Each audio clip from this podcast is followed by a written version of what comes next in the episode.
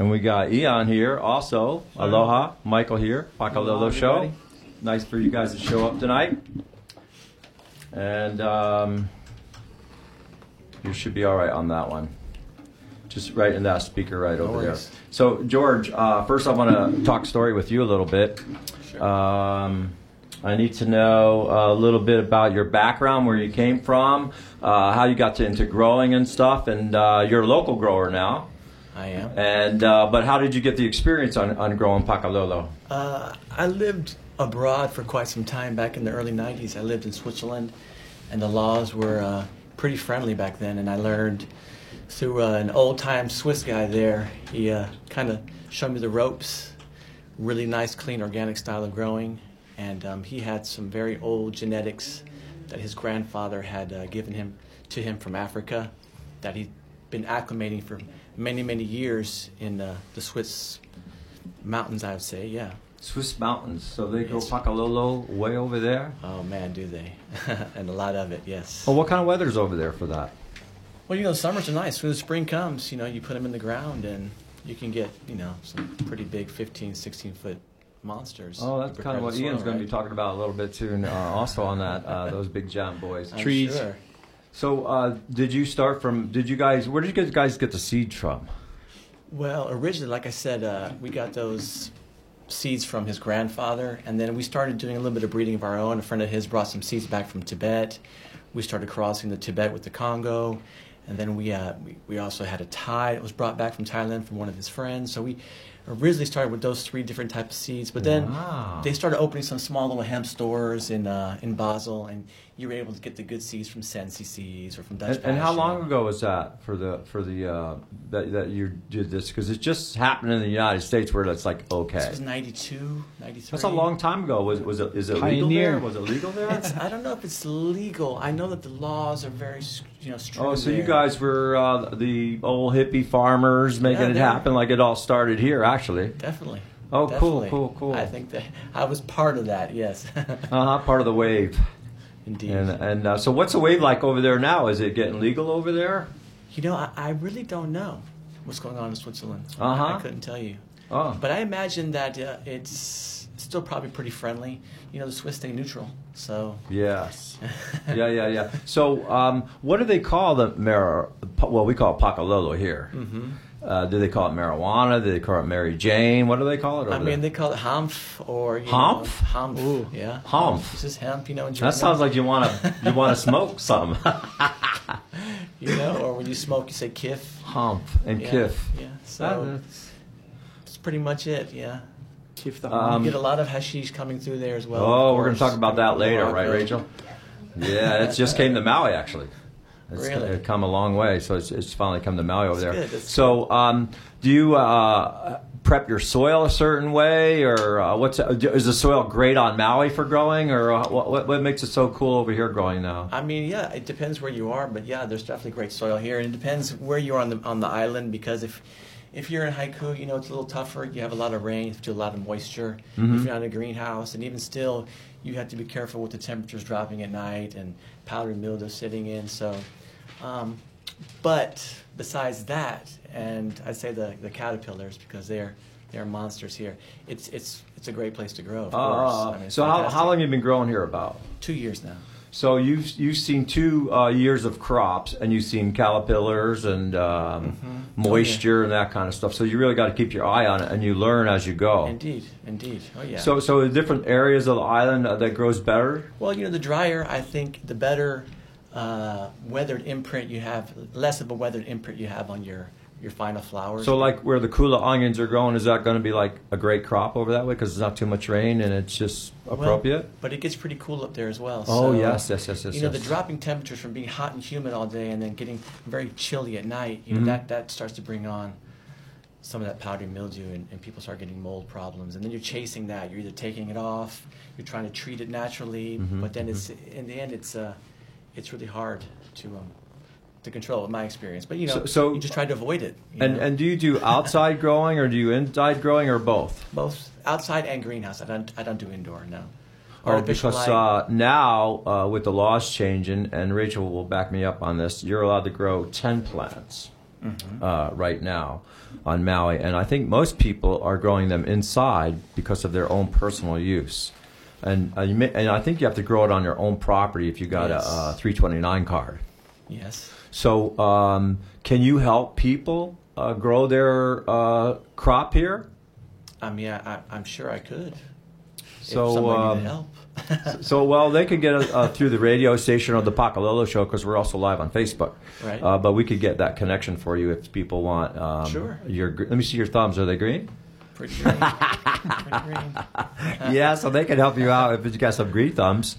Um, so, is the is the European uh, plant looking different? Do you had both CBD and THC plants going on over there? You know, back then it was mainly THC you were focused on. You know, T, you know, CBD has come in the last years, and uh, I mean, it's just more, more desire now. I think people are trying to stray away a little bit from THC, but uh, I, I, I think there's there's place for both of them. Yeah. Know? Did you grow? Did you grow both? Yeah, I mean, I, most of the stuff had some CBD in it, but it was mostly THC. You know, I, I didn't have specific CBD strains like mhm. they, like they're available now. No. Yeah, things are really and they're and they're creating more and more strains all the time. Mm-hmm. Um, it's been pretty fascinating.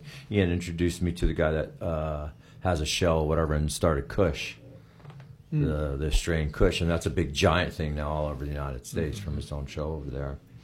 Um, so my other guest right here is Ian from uh, where are you from? Ian, tell us a little bit about yourself and, and, Seattle- your, and your dirty Seattle, li- and your dirty life. uh, yeah, yeah, my life in the dirt. Uh, well, well, at our our company, uh, we said stop treating your soil like dirt. So we like to we prefer soil over dirt. You know, Oh, which which is actually a whole community of living organisms. So I grew up in the Northwest and had a lot of Hawaii connections and relatives here, and uh, yeah, just been around the cannabis plant quite a bit. Um, Now, now over there in the Northwest, you it's uh, it's very seasonal. oh yeah, well, we get one outdoor crop per season. One per outdoor year. crop. Yeah. Uh, whereas I reckon you guys could get two here, yeah. two, Or depending on auto flower, you could probably get three. can do- and if you're using some light depth If and you do- yeah, greenhouse. And, and how long does a many crop take to grow up? it really depends on the, the strain. Oh, it does. Oh, because Oh, I know yeah. pineapple's like 18 months, sugar cane is like 12 months. But uh, what's what's the average Pakalolo plant take? Six months? Four months? Um, Right around in there? It's like it really depends on the size first you want to get it to to veg it, and then um, depending on the flowerings, you know, some plants need 56 days, some need 65, some need 70, some need 80 days in flower. Ah. But then there's some very quick plants, maybe 45 days. You know. Now, Ian, um, can you disclose how many plants you just grew? Oh, certainly, yeah. Because we uh, we were part of the Washington State Industrial Hemp Program this year, the research program, uh, and we grew close to thirteen thousand plants on five and a half acres, which is actually a pretty small grow. I'd say that we're craft CBD, and Oh, compared to the other that- the other states that are growing are um, really expanding their acreage. So we're we're kind of in that middle ground where we grew. Uh,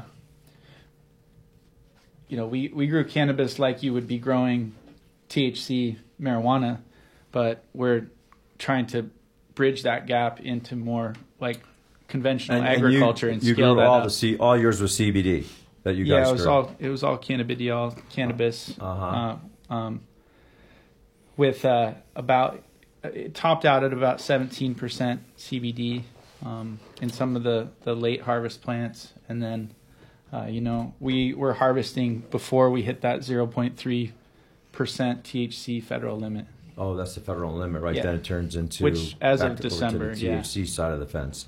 So, how long did that crop take you to grow from seed, from planting to All year. what, chopping it down? There's been a lot of chopping. Well, yeah. So we we sowed the seed in uh, in April, and we transplanted into the field in June, after greenhousing. You know, after growing those up in the greenhouse, and just one transplant. Uh, you could size those plants up in the greenhouse for longer, like George is saying. You know, if you put them under a little bit of supplemental lighting, you could get some bigger plants. But really, if you just give them natural sunlight and clean water and a healthy soil environment to live in, they could grow to be 8, 10, 12 feet. Oh, know. so they did start in a greenhouse. So they got how what like a hoop house, yeah. uh, a foot tall or, or less. they were less uh, when we put them in the field. They were less than six inches tall. Oh, so yeah, because That's that's, what I saw in fun state part. of New York. They're doing it, and it was about six inch plants that were. And how far apart did you plant those? We were on uh, five foot spacing and Five every five foot. Yeah, so we filled out that whole canopy by the by mid August. Wow. And so, what was the uh, time frame then? Finally, when you had when you how, how did you cut them down? By hand, we found the that was that was this crazy Thirteen thousand plants my head. Let me see your arms. crazy learning curve. Was we tried almost every motorized tool you could get your hands on, and at the end of the day, the best thing to chop down a hemp tree with is a three foot Estwing camp axe, like just a real sharp axe, and Oh, uh, an axe. Yeah. like a hand and an axe, no oh electric. yeah, Wa- One chop, yeah. Well, like if you're like Jack and the Beanstalk. Yeah, Because those things are tough. You can't just pull those things out, right? no, you got to tackle it like it's a like you're roping a cow, and then Get some pretty whack the whack the Wow, that's a the trunk down. Yeah. Uh, so that stem is major. Then, Oh yeah, huh? we were eight inches across on the big stems. now um, CBD and THC stems are about the same. it's the same plant. This Yeah. is kind of part of my mission is that whether you call it pakalolo, hemp, Yep, weed, same. hemp, you know, cannabis, it's all cannabis. Same deal, All just a little different sativa. clone going somewhere else. Yeah, we've just been selectively breeding this plant all over the world for a couple thousand years now, Yeah. and people are getting pretty hip to it. Wow, and it's, it's just an amazing thing that's uh, flourishing. So, so what you're saying, you're like the craft of the uh, CBD uh, Pakalolo. So, what does that mean? Big corporations are growing even more, and big giant monies, and it's pushing the little guy out because that's what our California growers are saying. Yeah, I think to be real technical, there's about a gazillion dollars that just like flooded into the nationwide Oh. hemp industry, and so people have people are fixing to grow. You know, So, are they buying up the land? of the big corporations are buying up the land, or the, or uh, they're like subleasing it farmers. They're growing, then they're grabbing it from those guys. yeah, I think it's all of the above. A lot of farmers are hurting, so they're eager to lease their land for, um, you know, for a little bit more, and, and so Mhm. you got the early hemp states are really scaling up. So so Kentucky, Colorado, Oregon, uh, that's where you're seeing thou- multi thousand acre grows, and then Arizona and California are also thousand really acre grows. Now, do you need a license uh, to to grow CBD? uh, absolutely, but it's it's a very very farmer friendly license in all the states that are participating in the pilot program. So, So- it's generally around five hundred dollars plus maybe five dollars an acre, Oh, that's- and that's, you uh, don't you don't have to have any uh, no fences and and none of the real onerous taxes or um, regulations that Oh, the, oh, what is that the, the recreational cannabis has. Because I know THC from uh, Oregon farmer told me it's twenty five percent of the gross. And then there, and then there's actually some more hidden taxes when So you do you guys have to pay 25% of the gross on, No, on yours? No, Oh, you don't. nope, not yet. That that'll all be coming. No doubt. and is that because of the state that you're in, or is that because of CBD? That's because of these are all uh, state-sponsored pilot projects. They're trying to encourage Ah. people to grow more hemp right now. Oh, really? Yeah. Wow. We're going to talk a little bit earl- uh, later on with uh, Tommy uh, that um, is, is going to let us know what's happening on Maui in that uh, arena. Now, did you guys? Uh, um, you didn't need a license then because you were just doing it as a hippie and, and making it happen. Did you make any money? not, not really. That wasn't why I was doing it back then at all. No. Just for yourself and your self pleasure? Because we were talking earlier uh, in a couple shows ago, back in the day when we were buying it, it was twenty dollars an ounce, which was four fingers, and then or you could buy two fingers, which was a dime. Uh, it, it comes come a long way for that. Uh, do you remember what you well you guys drew it, so you didn't pay anything. What, What- did you sell it? No, George, no. you you probably given away a lot of medicine to people too. a, a lot. That's Yeah, pretty that's- much what I do. I give a lot of It's a medicine. big part of it. Yeah. You know, you know that that's that's awesome because the last couple farmers that I had from uh, Oregon and also uh, farmers from uh, California, they felt the same way and they called it medicine. It is. Totally, big time. It's food, it's medicine. Especially if it's And they good- and they for the land. and they um, well, they're getting pushed out by the big corporation, but they um, uh, gave it more than uh, worrying about the profit on it. Uh, but you know, the corporations are cha- changing the way we're like that.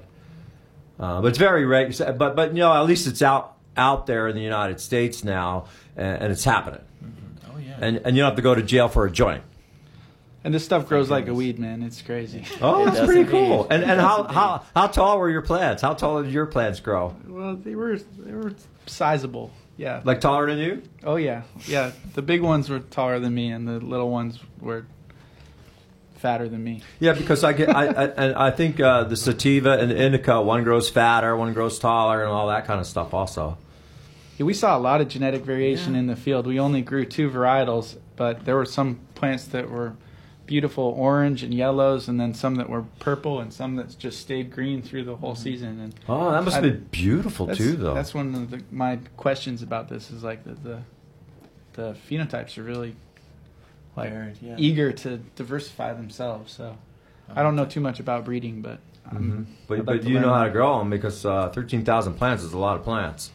So after after you cut them down, then um, back in the old school, we used to hang them upside down. Is that do they still do that? Yeah, that's what we did. Just hang them upside down in a barn, Yes, like sir. like tobacco. I think they do that with tobacco also. Mhm. Pretty much hang a lot of things like And how long you gotta uh, let them dry until they like get crispy? yeah, well, we were because I don't have a clue. yeah to about ten to twelve percent moisture is when we were trying to put those into more of like a curing process. You know, it's just a little bit different than we did with the uh, Do you- old uh, school Pakalolo because we were putting it in jars, but we we couldn't buy enough jars to put this stuff. in. Yeah. So, um, Ian, did you have humidifiers in there, or heaters, or just hung and, and that was it? Oh God, it's gonna traumatize me. Well, I I don't have a clue, man. I'm, not that I'm going to get no, into it was, that It was fans, heaters, and we had. oh, you had all the above. Yeah, we were using the hundred-year-old hayloft that had excellent ventilation in it. So, Uh huh. you know, just like I think every grower stays up at night worrying about powdery mildew and bud rot and other pathogenic fungi. So, you know, Oh. drying. We weren't concerned about drying too fast. We were concerned about too much moisture in the barn. So, i if you're processing that amount of volume, you want to dry them down. So, um, do, do, uh, when you calculate how much money you're going to make, do you go by oh, thirteen thousand plants, hundred dollars a plant? I think it's kind of like uh, there's a saying like how how do you make a million dollars in the hemp business? I Start with two million. Oh, so uh, sounds like uh, starting a business takes three years. I'll tell you when I get paid. I don't know. Oh, okay, okay. So you're in this whole brand new process of that. Yeah, absolutely. Oh. Year one. But uh, there's still a big awesome. demand. Uh, I, I've been seeing, um, hearing, and I'm not not sure if it's true, but that's why I'd like to talk to the farmers. Uh, that there's more and more uh, of a need for it, and there's more and more of a shortage. Is that true? So they're building greenhouses that can um, produce more because of the supply and demand. Yeah, I think the market is still just finding its way. It's so new, Mhm, mhm. and now that it's expanding year over year and become a global market and a nationwide market, that everybody's trying to figure their moves out. So I, all I could say is that it's evolving and there's a lot of demand, but there's a, there's a gulf between the farmer and the end product manufacturer or the marketer. Uh-huh, uh-huh. So uh, that's that's our big challenge is bridging that gap. So uh, let me ask you this: You're in the dirt dirt business. Sure. Soil. Soil, soil. So my bad, my bad, Thanks. my bad. Thanks, George. so in the soil business, um, do you test their like here? We need our soil tested, so you can test the soil here and tell them what they need in it. Yeah, my, my process is a little different than your average than your conventional uh, university soil test, but we will look at those also. Mhm. But we we do uh, living soil food web analysis. So I'm actually looking at the soil under the microscope, and we count the the relative numbers of bacteria, fungi, protozoans, nematodes, and microarthropods, and then we can monitor that over time and try to increase diversity and um, diversity of beneficial microbes in the soil That, that that's- will then feed your plants. That that sounds pretty major, and those are really big words for me, anyway. Um, so you actually grab some of the toil, soil and then you test it through a lab. Yeah, absolutely. I mean, in one cubic centimeter of soil, one gram, there there'll be millions of individual organisms and and literally hundreds, if not thousands, of different species in there in Wow. a, in a gram of healthy soil, And all different areas too. It's going to be different. all over the world too. Yeah. Wow. And then, so you have a, a balance that kind of works great for certain uh, soil to grow. Uh, Pakalolo.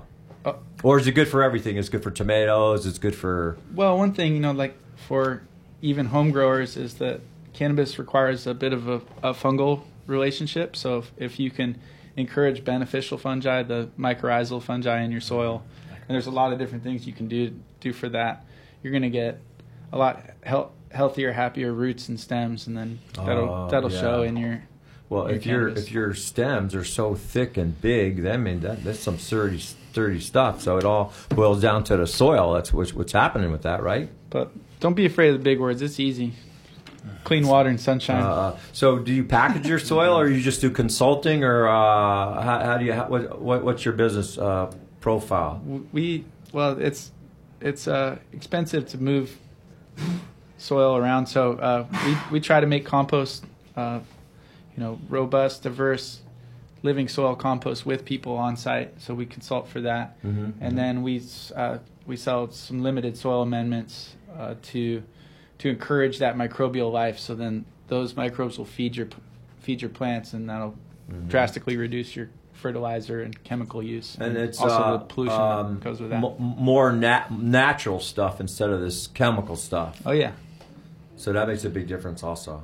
sure. I mean, and all all that chemical is going straight into our water supply and into the ocean and the rivers. So yeah, yeah, yeah. if we can reduce that by a half, then I mean, And uh, so, are you uh, organic? Is it uh, that's your uh, the soil is organic? You can pl- uh, go that route. sure, ev- everything we do is certified organic, but I, Oh, wow. I feel like we're getting beyond that that distinction. Uh, like there's a lot that we can do to bring back soil health without using any additives, any you know added nutrients. It's more just like partnering with nature, and then Mhm, you know mhm. also you can get a whole bunch of organic chemicals from the garden store Mhm. and still over apply those, and they can be quite toxic in the environment. So, you know, the organic designation I think is sometimes a challenge more than it's a benefit. Yeah. So the um, uh, my my brother-in-law is a big farmer in uh, upstate New York. They have about a thousand acres, and it used to be uh, swamp land.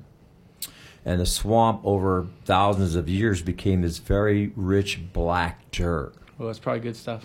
And I don't think they put anything in it because it's just uh, um, amazing. Could you give me some of that? Uh, yeah, um, I'll, Hook a brother I'll, up. mail, I'll be in New York next week. I'll mail you a bag. uh, I, I would love for you to test it. Can you have it tested for us? Sure. Oh, cool. We'll grow some Pakalolo in it. Get Yeah, Back to you. They they sell that black dirt over there too, but it's uh, amazing. Uh, they they grow a lot of sod on it. Uh, they're famous for their onions and stuff like that. But this is their first year doing uh, CBD on that. And uh, I th- is it true that if the sometimes a plant that you're growing CBD all of a sudden takes a turn and there's too much THC in it? Uh, that's kind of we're exploring that. Uh, sometimes THC or all cannabinoids can be concentrated when plant is experiencing stress. You know, in the last phases of growing, but Uh-huh.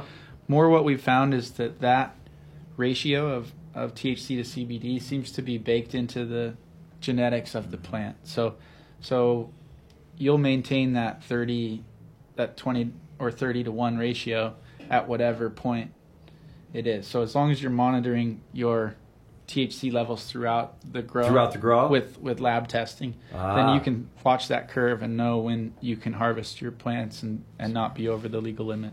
Oh, see, um, they probably needed your advice on that because that can ruin their whole crop because uh, THC is not legal uh, there, and if it if it goes the other way, uh, that crop is not good. Yeah, hopefully we'll break down this crazy arbitrary distinction in the next couple years, and Mm-hmm, because it, it's just unrealistic. Well, and it's kind of fascinating. It's such a new industry. Uh, But why? Why zero point three percent? I mean, it's it's stupid. Yeah, well, somebody somebody came up with that, Yeah. right? And George, do you do testing on all your soil and all that kind of stuff, or you just see that man? That's a healthy plant, and you, and do you clone your plants uh, to make it better? I mean, I take clones just to keep the you know, genetics going. You know, Ah, and and how do you do a clone? You just uh, snip it. Uh, uh, I was told you snip it at an angle. Yeah, 45, 60 Oh, so really? What- what- But I wouldn't really use a scissor because you can kind of you could pinch it. I would use something really sharp, like a razor blade. So Oh yeah, yeah, yeah. Nice clean cut. And then from there, what do you do? You put it in a jiffy pellet, or do you put it in water? There's so many ways. Yeah, I guess the easiest. I mean, you can put it straight into some dirt if you want. I mean, just something really aerated. Mm-hmm. But um, you can use a cloning powder or a cloning gel if you want or not. I, I've tried it all, all ways. It all it all works. You know, it just depends how much time you have. If you want to root faster, then yeah, you could use a rooting gel or a compound of some sort. It will help it. Mm-hmm. Have you And- used aloe? I have actually. Yeah. What, what does that mean? Wait, wait, wait, wait. What does that mean? Aloe vera. Aloe vera as, as a cloning gel. That's what I was going to say for you know, Oh, If you really? want to go like the most natural way, you use aloe vera. Yeah. To to You dip the lat, the cut end. you dip it into it, and then before you put it into whatever medium you're going to use to, to root it. what, what does that do? Is it like because that's a healing plant? Yeah, it's it's it's just like a. a It's a healing plant and a healing It- it plant. helps- it's it a helps to marriage. make roots, you know. Yeah. That's that's it. Without you know going the chemical route. Wow, that's pretty cool. I never, I never, I never knew that. I never But I mean, heard you that. you can can you can just take a cutting nut and stick it in some dirt and give it time and Uh-huh. watch it, take care of it, and it'll make roots. and and, Without uh, doubt. like Without one plant, weed. for instance, uh, can you clone it? How many times can you clone it? Gosh, A lot. A lot. Oh, oh, you can. So you got like one major one. You can clone that baby a lot if it's looking really good, huh? Well, you just when you start with one, before you have a flower, you take some clones of it, and so the next time before this one starts to flower, you take clone. You just keep it going. I mean, I've I've gotten strains from people that have, they've had for over thirty years, Oh. and still the genetics are, are, are really good. I mean, really good. So how would you plant next year, Ian? Do you have uh, clones or do you have seeds or? We had a good experience with feminized seed, uh, so I I like to grow from seed if we can. I think it may. I mean, uh, you'll get if you ask five grows, you'll get five answers. But Mhm, mhm. uh, I feel like they're very their plant health and immunity is good, and the the root growth is good, and I we can just really watch that plant and keep it out of stress for its whole growing cycle if you grow right from seed. Oh, cool. Well, I want to thank you guys a whole lot for coming in. Uh, this Yeah. is the Pakalolo Show, Thanks for and having uh, us. we're educating everybody. And uh, thank you very much for the growers, George and grower Ian, coming in. And we're going to do a little PSA. Ah, this is Michael with the Pakalolo Show, and my co-host, the Pakalolo Girl, every Friday, 3 p.m. on KAKU 88.5 FM, the voice of Maui. We'll talk about all our favorite strains and products, get you guys up to speed on the 420 news of the week, and you definitely don't want to miss our weekly show and tell where we'll bring on Pakalolo growers, Pakalolo musicians, and cannabis educators. And a big mahalo to Wowie Maui Candy Bar, our underwriter at wowiemaui.com. Aloha! How's it? I'm Brother Tony from the local show. KAKU is one listener supported station. That means that all the kind shows you hear, like me, are sponsored by you, the listener, as well as our underwriters. If you would like to help keep the voice of Maui talking loud and clear like that, go to kakufm.org slash donate and give today. And don't miss the local show Monday through Thursdays live at 1 p.m. on 88.5 FM, the voice of Maui. Hi, this is Steve Summers. Join me Sunday mornings from 1 to 2 a.m. with a replay Sunday mornings from 10 till 11 for the Oldies Time Machine. It's familiar oldies from the 50s, 60s, and 70s, plus some of those rare tracks you won't hear on any other radio program. Right here on KAKU 88.5, the voice of Maui. Do you have something to say but can't find an outlet? Did you know that Akaku offers a service called Open Mic? Here, you can come in and make a statement on any topic you want, and it's free. Play a song you wrote, recite a monologue, do a funny dance, comment on a recent event. The floor is yours. Come speak your mind for free. Appointments are available Mondays and Wednesdays between 1 and 3. Call 871 5554 today to reserve your spot. You make sure his toys don't have any sharp edges. You taught her what to do when the smoke alarm goes off and to wear a helmet when she rides her bicycle. You do so much to keep your child safe. But are you using the right car seat for your child? Car crashes are a leading killer of children ages 1 to 13.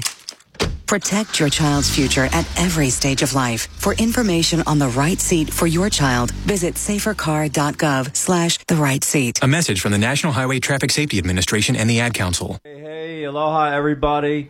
Michael here, back with the Pakalolo Show. And I, I think it's 320, so we're going to do the 420 news. CT, what do you got for us on the old news? Aloha, welcome to the Pakalolo 420 News.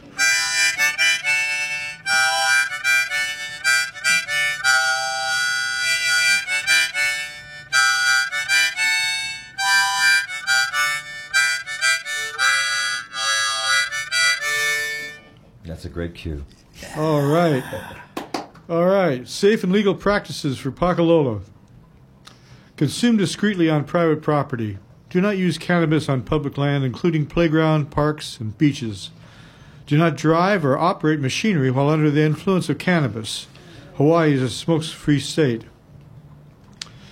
Safe and legal practices. Keep medical cannabis in a secured container. Don't break down content don't break down the contents into multiple containers. Police will consider this intent to distribute. Do not transport cannabis out of state or between islands. Keep medical cannabis out of the reach of mirrors, uh, out of the reach of minors, pardon me, and the users. okay, go slow, start low. Know the dose per unit. Read the labels very carefully to ensure that you understand how much you're getting per unit. Know your limits especially when new to ingesting manufactured cannabis products. Discuss your experience with a trained product specialist to help guide you through safe consumption. Simple tips for safe constru- for safe consumption. Start low. Start with a low dose to avoid overconsumption. Wait for it. Ingested forms take a lot longer than inhaled forms to kick in, between 30 minutes to 2 hours. Go slow. Wait 1 to 2 hours before taking another dose. Know that everyone is different. Know every experience is different. Know your tolerance. Smoking or inhaling medical cannabis can be felt almost immediately. inhalation delivers cannabis directly to the lungs, where it is rapidly absorbed into the bloodstream.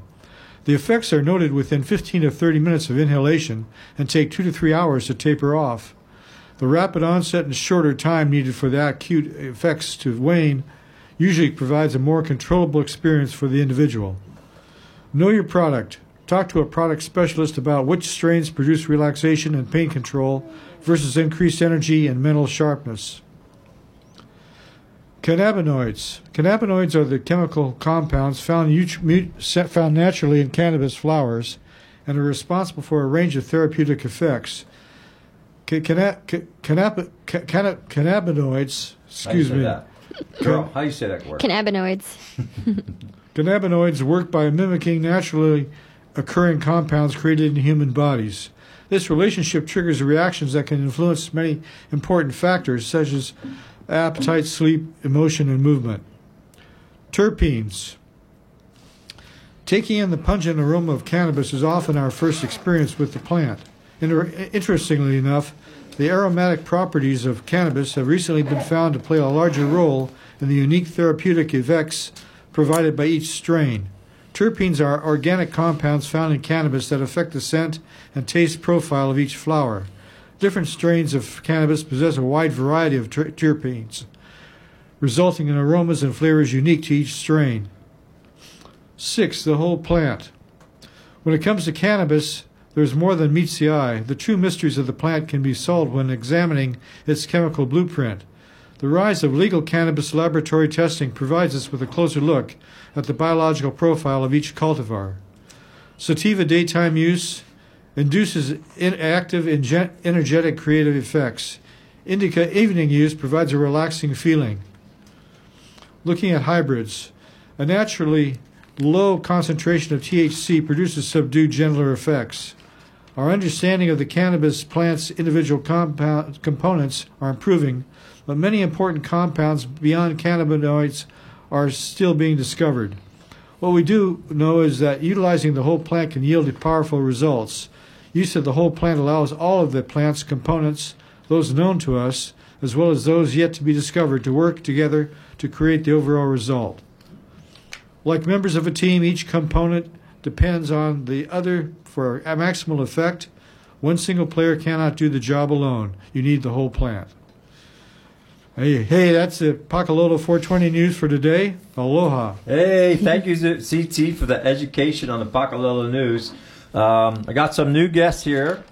Uh, Rachel from Pono Live, Hi, everyone. uh, who's going to tell us about a new item, and a good friend for many, many years, Tommy from Maui Time. Hello, hello. welcome, welcome, welcome. So we got some really exciting things happening with both of your worlds. Uh, Yeah. so Rachel, I'm going to start with you.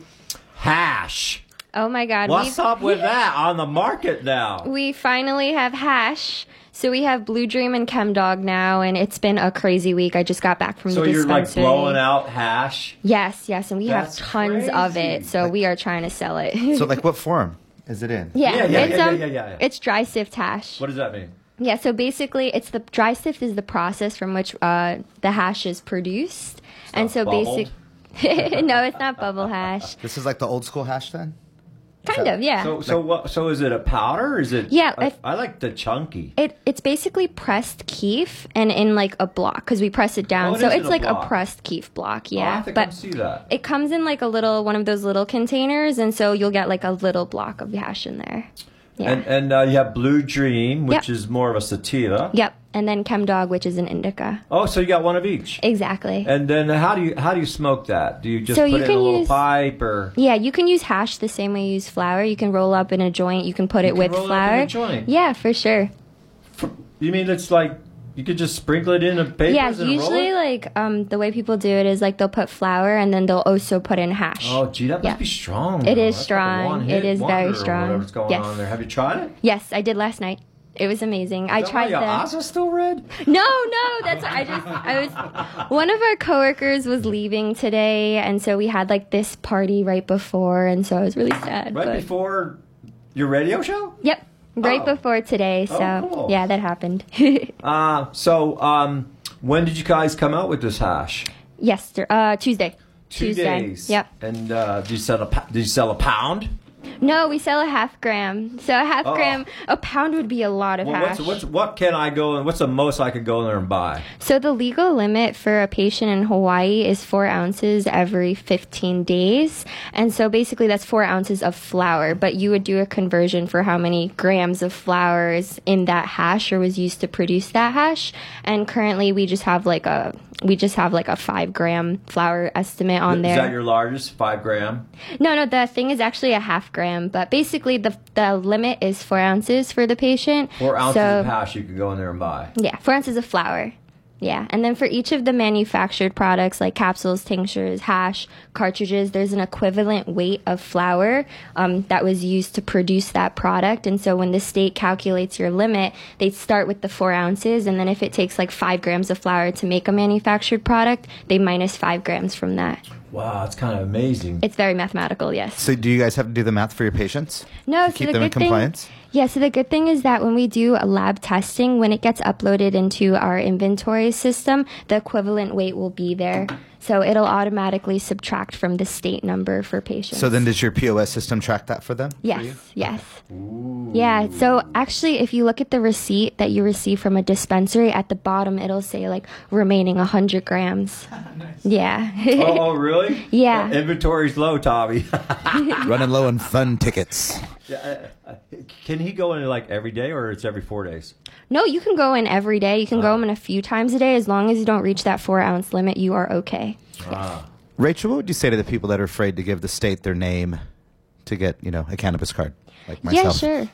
So yeah, so actually with the database, people get kind of sketched out because when you first go onto the state of Hawaii website, um, it's linked with a lot of other um, state programs such as like if you have a license it's also like the same login to go into eHawaii but actually like your employers and stuff they can't access that information to see if you have a card but the whole uh, the police department um, if they do want the information it, there's a page on the DOH website that says that they can access that information I have a question. If you own a firearm, you cannot have a card. yep that is definitely So if you're a hunter hunting some pigs, Yeah. who's the most pakalolo smoker, you cannot have no card. Yeah, it's definitely a gray area. I mean, like the Honolulu Police Department came out with something that was like, if you have um, a medical card, you have to like return your guns. And so Right, then. yep. Yep. And then basically they kind of retracted that and was like, uh, never mind. But there really was no solution on it. So we're still in this really gray area right now. But what we really recommend if a patient um, does want firearms, does want future permits, we recommend that they don't actually get certified because it might bar you from a future gun permit. Wow, so they got to call George or Michael. Yeah. Uh, so I have another. I have a, a little present for you today. Sure. Um, we last week we talked about uh, Maui Wowie that the strain is not around, and my friend Ian bought some seeds. Wow. Well, how long is it going to take to come in? Uh, maybe a month. A month for the seeds to come in, and they're not even in the United States. Wow. What's And it's Maui Wowie? Yeah, we did some Googling search. So anyway, I have a petition for you to start. If you can start it at Pono, that we want the Maui Wowie strain here. Oh, of course. I'd be glad So to sign. that is, uh, I'm the first one on there to get the Maui Wowie strain. It's just mind-boggling that RC you got to buy from. Where would you buy it from? Homecoming, yeah. Uh, Holland. Holland. It came from Holland. and there's a reason for Holland though, because they make seeds. Yeah. They're the seed bank. The keepers of the. They're the key bank. They're the seed bank. Well, the research I've done, there's about three different groups on island. One from the 60s, one from the 70s, one from the 80s. They all claim that they were the Maui Wowie folks. Um, there's several different stories to go with it. Everyone claims that the strain is no longer and that the Maui dog kind of absorbed the um, Maui Wowie strain when uh, they went inside and the gardens, the outdoor gardens kind of closed up and the Maui dog, um, the Maui dog kind of uh, um, absorbed it, hybrided with it, and kind of made it go away. So I'd be very curious to see, you know, I mean, We- we, uh, we- we're gonna have to talk to the old stoners to see if it's still the same Yeah, stuff. yeah, Luckily, yeah. you know, I got some family the seeds will be members around month, here. and that'll be part of one of our shows is uh, growing and testing and seeing if it's uh, the real Maui Wowie. Rachel, what do you know about uh, cannabis events? Can we do a cannabis cup here? Yeah, so um, I believe there are events in Hawaii similar to the Cannabis Cup, but I don't know if we can personally have them come over Doesn't here. High Times sponsor that or? Well, it's state by state, Uh-huh, uh-huh. right? So we've had we've had cannabis conventions, which were which were wonderful. Um, we've had you know those types of events, but um, all those events have really been smoke free or consumption free, I should say. Yes, Yeah. yes, like the ones that they had on Maui twice. Yeah. Uh, They but just were had selling one. seeds there. Molokai was selling seeds there, a lot, a lot of seeds they were selling. Yeah. Uh, so t- Tommy, let's let's turn the table a little bit, and uh, the front page of your uh, newspaper. Uh, Ian and I were just walking through and going, "Wow, what's up with that?" We have a huge cannabis leaf on the cover of Maui Time this week. so what's that all Um, about? Uh, our new art director Albert uh, uh, Cortez put it together. It looks great. Um, uh, our editor Axel Beers um, got together with the Hawaii Farmers Union United uh, conference, um, their soil conference um, that was uh, held last week Uh, on Maui. on Maui. A Pune. On uh, no, it was actually on uh, the community farming uh, plots that are, I believe, through a partnership with Mahi Pono and others. Ah. And they had uh, a bunch of tents. They had um, a bunch of tents out in the off, off of Mokulele uh, for a few day, a three day conference. Oh wow. And um, pretty intensive stuff. They had some of the you know some of the bigger players in the hemp industry. Doug Fine was there. We had some bunch of local growers there, and um, Axel got to hang out and really kind of figure out what's going on what the state of our current hemp laws are. Um, basically, we we're, we're at a place where we're, we are in the um, the the Hawaii uh, hemp pilot program. Uh, that uh, that the feds opened up for us in 2018 with the 2018 Farm Bill, and um, but there's still challenges with our hemp industry here. For example, um, you know, a grower that's growing, they cannot take the raw material off their property to have it processed. They cannot leak. So currently, we've got hemp producers that. So so so right, and then um, and then we we've also already talked about the the 0.3 uh, THC limit. Right. Um, and so uh, it's it's actually you know forcing uh, growers to pull their crops early, lower their yields um, to meet these different types of regulations. But the main thing is that they can't uh, process it. So if you're going to try to process it to hemp oil, then you have to stay on property. So they have to build a facility right there. Well, that's not really uh, that practical, right? Yeah, I mean, uh, you got to have zoning, and then you got to have water. I mean, there's a whole bunch. Right. So, I mean, I, I, I heard one idea floated, you know, a mobile processing unit that can come to the farm Oh. itself, that kind of a thing. So, you know, there, there may be. Now, the interesting thing is that um, this last legislative session, um, or 2019's legislative session, there was uh, um, Senate Bill 1353 that actually made it through. Uh, uh, uh, uh, both both sides both sides of our local lawmakers, our state lawmakers, and Ige actually killed the bill.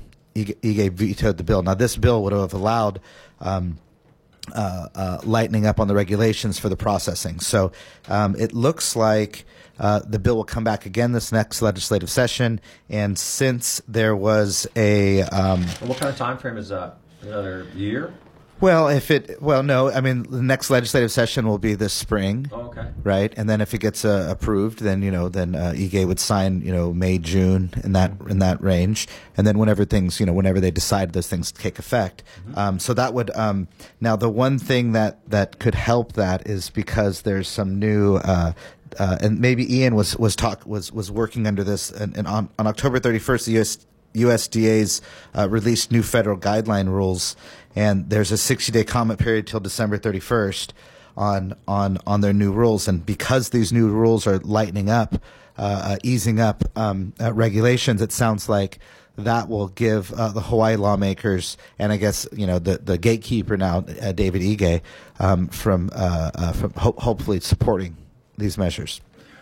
So um, on our way up Haleakala, uh, it looks like they're doing something to one of the sugar cane fields up there, and uh, Ian felt that it was uh, irrigation for hemp.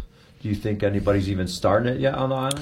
Uh, there are, from what I understand, a couple hemp gardens that are licensed and permitted. I've uh, I was uh, uh, at the groundbreaking, the planting ceremony for the. Um, I'm not sure. Uh, Pacific Biodiesel, uh, Bob King and Kelly King's project, um, the Kuleana line of CBD product. So um, I was there for the the planting uh, ceremony, um, but I, I and I don't know for certain if there's actually if their gardens are up and running. I would imagine that was you know several months ago they were supposed to be planting, and so I would imagine they're not visible from from you know. From no, driving around. anything, but we, uh, we saw irrigation. They're kind of testing some irrigation. And Yeah. stuff. It was Well- similar to the planting that. Well, our 41,000 acres that were sold by Alexander and Baldwin to Mahi Pono um, to the Canadian Pension Fund, that is managed by the farmers from California Central Valley. These folks um, are not allowed to grow hemp. Oh, so so that's 41,000 acres, lion's share of our agricultural land on the island, which includes, from what I understand, community farmers also. So the community farmers that would lease from Mahi Pono will not be able to allow to be grown hemp either because it is a condition of their financing through the Canadian Pension Fund that no sin crops, like that one, sin crops are not allowed to be grown. So that would include grapes, sin. Um, cannabis is a sin. Hops, barley. Well, maybe they can get around. You can't grow LSD. That's a sin. medical. What about mushrooms? Well, hmm, depends. What kind of mushrooms, right? Yeah. Wow, that's fascinating. So, um, uh, Maui time It's it's horrible. It's unfortunate. is on it. Yeah. I'm so glad. Yeah, you know, Axel really just Man, did a that's kick. amazing. Axel did a great job. For everything. Yeah, he, th- th- this is a, a really comprehensive look at the current state of our hemp regulations right now. and So what- you guys are just going to stay on top of it and see what's yeah, we're yeah, door? yep, we're always on it uh, this. To me, it's it's constantly changing. Just like you're coming out with hash all of a sudden, and it's okay, and the farmers can't grow. So we would love to have you on here a couple more times, Sure. or whatever, uh, to be part of the Pakalolo show to uh, let everybody know what's going on in this world, um, and maybe Ian can help them with their dirt. Yeah, soil, soil, soil, Man, that trouble Michael, with- I soil. was calling strange strands and Yep. strains for a long time. I know. I. I always want to call this event that just took place Dirt Con, but then that would be an, an insult at Soil Con. Okay, Soil Con, I get it. Soil con. So, did Rachel answer your question in reference to getting a card? Because I was afraid also. Rachel, let's partner on an event. Let's do a cup. Let's do a tasting yeah, event. definitely. Let's figure it out. Yeah. And um, yeah, I, I, uh, the Pakalolo Bar, Wowie Maui Candy Bar, who's one of our sponsors. Uh, yeah, when do we get a lounge? When do we get a, a lounge to consume in? Any any word on that? Uh, Uh, as of right now, there are no lounges. I mean, next to our dispensary, we have like an education center. So that's a big open room. But as of right now, because we're still medical, you cannot consume on the premises. Bummer. Yeah, in California they have like buses in certain areas that you know because a lot of can't smoke publicly. Also, got to be so many feet from a building too. So they're so they're mobile lounges. Yeah, mobile lounges. No I went- way. When when That's hilarious. Like a bus full of beanbags or something. What is this? going? What's happening here? Poles in there. How do you not spill the bong on the bus, man? You know. Uh, passing it around over there. Do they have like one of those boat gimbals for your bong? You know that so you Uh, don't spill your bong on the bus. Yeah, they had all the amenities, and there was pre- it was pretty cool. And uh, you had you had it like part way to see where if there was any seats or whatever because it was full of smoke. They had very good Mm. ventilation. I went to the dope party. Uh, looks like uh, it. in California. that was uh, actually um, High Times bought Dope magazine. It's dope. Yeah, and they were having a party, and I happened to be at one of the marijuana conventions over there. And uh, another gentleman that we also know, uh, Scott, who uh, dog. Um, Yeah.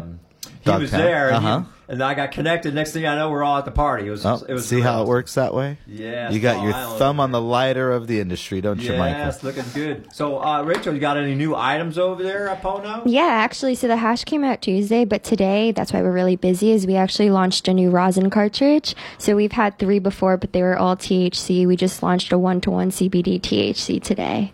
One to one CBD. That means it has both parts. in it? 50 50. Balanced. Wow, Yeah. I think I would like that. So you don't get too high, but also you uh, also good for your whole body. and exactly. Your aches and your pains. Yeah, Puts you in because right everyone mood. wants CBD now, and so like a lot of the times, like their only option is to go to one of these health food stores or like the gas station. ABC store. Yeah, it's everywhere. It's scary. Do not buy your CBD from ABC. You don't know what's up. What's in there? Well, no, but it, you, I've seen people asking the clerks at ABC very Oh. technical questions about Oh, CBD, and I'm like, "Are you kidding me? Are you really asking people that, that work at ABC for your health benefits?" Wow, I mean, I, they- they- I, I had a guy once, uh, and I think it's a good idea. He should do CBD pop ups and somebody in there that knows what's going on. And a couple weeks ago, we had one of your nurses on the show also, and uh, she's very educated about that. Uh, so, what flavors your? Um, CBD cartridge? yes. Yeah, so it's based off of our CBD shark strain. So it's directly from the flower, and so CBD Oh, the shark, is the strain. mellow one. I remember Yeah. that. That's what I like. But it's great because a lot of the time our CBD shark flower is so low in THC. It's like around 7 8% THC. Mm-hmm. So, like the normal average TH- THC consumer thinks that that won't give them an effect. So, with the CBD cartridge, it's around like 20 30% one to one of each. What? Of each cannabinoid, and so this is definitely a stronger version for people to finally try out the CBD shark. And, and what's the strongest THC percentage you have over there? Yeah, um, right now in terms of our flower, we have a 21%, and that's our Maui Kush or our Maui OG. Yeah. So that's pro- probably taking the place of uh, the Maui Wowie strain that we're going to try to bring Yes. back, changing the name. Yep. Even that OG, G.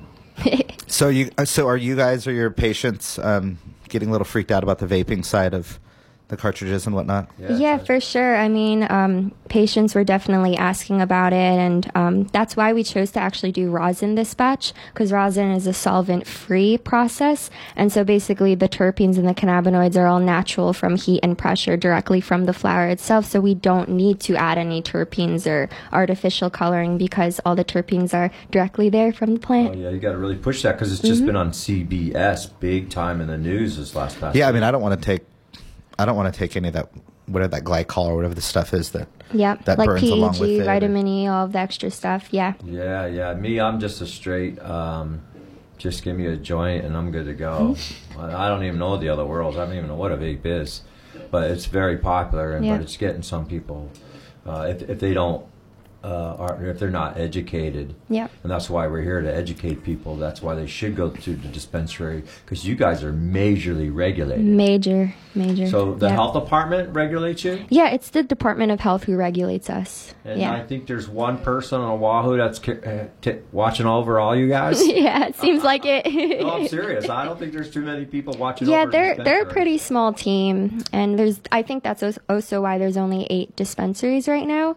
And so with a small team size, they can actually watch over, and they're really strict with compliance with us, so they Mm-hmm. can actually make sure that they can enforce those laws. Whereas in like other states, like they don't have enough support to maintain or monitor over like thousands of dispensaries, and there's there's where you lose like quality and you have issues. Uh, and one important thing that CT said earlier is you cannot transport your medicine, Yeah. even though you have a card, on the plane from Inner Island. Yes, correct. And it especially applies to us because it is one state. We're all Hawaii. Yeah. But no, you can't between the two islands. But in California, you just cruise. But in around. practical use, are you seeing a challenge with it?